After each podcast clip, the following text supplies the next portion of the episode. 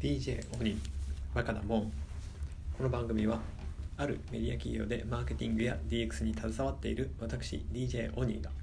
読書ビジネス子育てでワクワクするためのトピックスや Tips を共有していきます。それではスタートです。はい今日は、えー、話題のソーシャルアプリ音声ソーシャルアプリ、えー、クラブハウスを使ってみた1日目の感想を話していきたいと思います。えー、クラブハウス世間で今話題になってますね、えー、音声版ツイッターというふうに呼ばれていますが、えー、まあ、音声版の SNS のアプリで、えー、今は、まあ、これアプリのアプリしか使えないサービスしかも iOS 限定、えー、で、え今のところ、え招待制になっていて。世界で何百万人？うんつい最近200万人とかって言われています。2020年に、えー、ローンチしたサービスらしくて、えー、まだまあ始まって1年も経ってないぐらいのアプリですかね、はい、で、えー、音声だけの SNS です。あのテキストとかは使えません。で、えー、本当におしゃべりをするだけのアプリで、えー、ルーム部屋を作ってですね、えー、そこで会話をするというふうなものですね。えーまあ、知り合いとかあ不特定多数との会話を楽しめたりとかですね、まあ、トークイベントみたいなものができるというふうな感じです。で私も、えー、とある方からですね招待いただいて、えー、登録をしてみましたまあいろいろあの、まあ、最初にアプリをダウンロードして、えー、その登録登録をするんですけども電話番号と、えー、ニックネームハンドルネームみたいなものを、え、そこで登録をする必要がありますと。で、その後招待コードを招待者から受け取って登録すると使えるようになるというふうな流れです。でその時に、えーと、基本的には実名登録してねっていうことと、えー、そのハンドルネームみたいなものは最初に登録したものが使えるみたいですけれども、はい、それで、えー、やると。であとはあの興味分野とかですね、えー、フォロワーとかを見つけてフォローをして参加していくというふうなことになります。そうするとあのその興味分野とかですね、えー、そのフォロワーあフォロワーっていうのはフォローしている人があ参加していたり主催していたりするイベントがアプリの中で表示されて、えー、まあそれに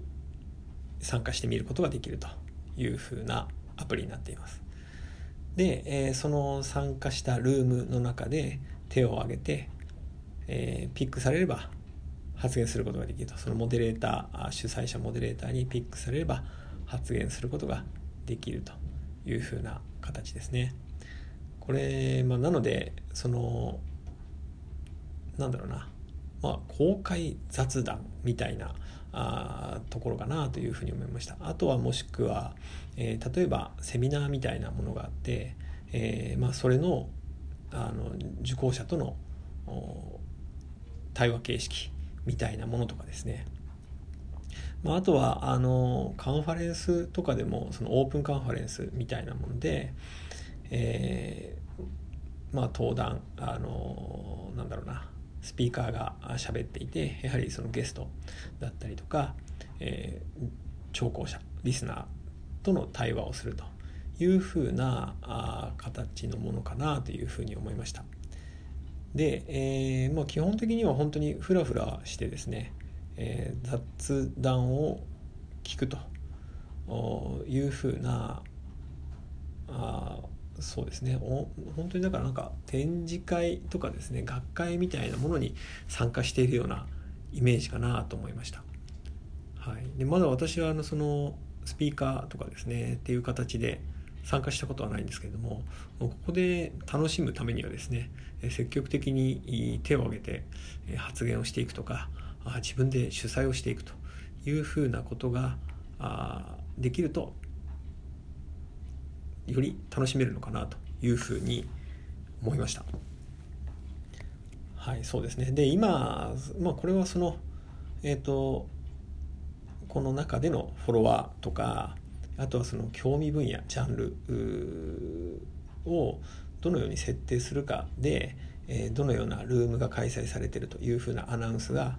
アプリ内で出てくるのかにもよると思うんですけども今その日本界隈で見てるとやはりアーリーアダプターの人が多いので、えー、まあベンチャー経営者とかですね、えー、まあ、いわゆるインフルエンサーみたいな人たちが非常に多くて、まあ、それはそれで、あのー、聞いていて非常に面白いしためになるなという部分ではありますけれども、まあ、今のところ直接的なそういうところのつながりとかがないと、まあ、なかなか手を挙げていって参加したりっていうのはあ敷居が高いかなというふうに思う部分でもありました。はい、で、まあ、あとはこれ、まあ、自分たちで何かやるとしたら何かできるかなと思ったんですけど、まあ、例えば読書会みたいなものとかですね、まあ、そういったようなものとかあとはクローズドにしてしまえば、え